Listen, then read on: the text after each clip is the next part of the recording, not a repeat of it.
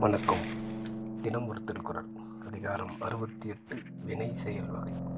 குரல் எண் அறுநூற்றி எழுபத்தி நான்கு வினைப்பகை என்றிரண்டின் எச்சம் நினையும் கால் தீயச்சம் போல திரும்.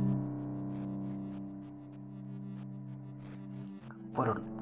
வினை முடிவு பெறாது தங்கிவிடுவதும் பகை முற்றும் அழியாது தங்கிவிடுவதும் யோசிக்கும்போது அணைந்தது போல தோன்றும் நெருப்பு பின்னர் மூண்டு அழிப்பது போல அழித்துவிடும். விளக்கம்.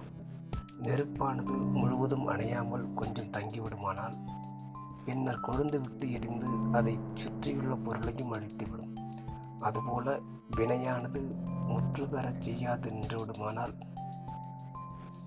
செய்வானது புகழும் அழியும் அவனும் அழிந்து விடுவான் அதேபோல்தான் பகைவரும் பகைவர் ஒன்று இரண்டு பேர் தங்கிவிட்டால் அவர்கள் பெருகி அரசியலை அடித்து விடுவார்கள். எனவே செய்யும் வினையை முடிவுறும் வண்ணம் செய்துவிட வேண்டும் என்பது கருத்து.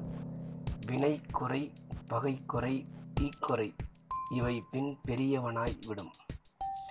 வினையை நடுவில் நிறுத்தினால் அத்தனையும் வீணாய் பின் பெரிய வேலையாக முடியும். பகையும் நெருப்பும் அப்படியே என்பதை உணர வைத்தார் நன்றி.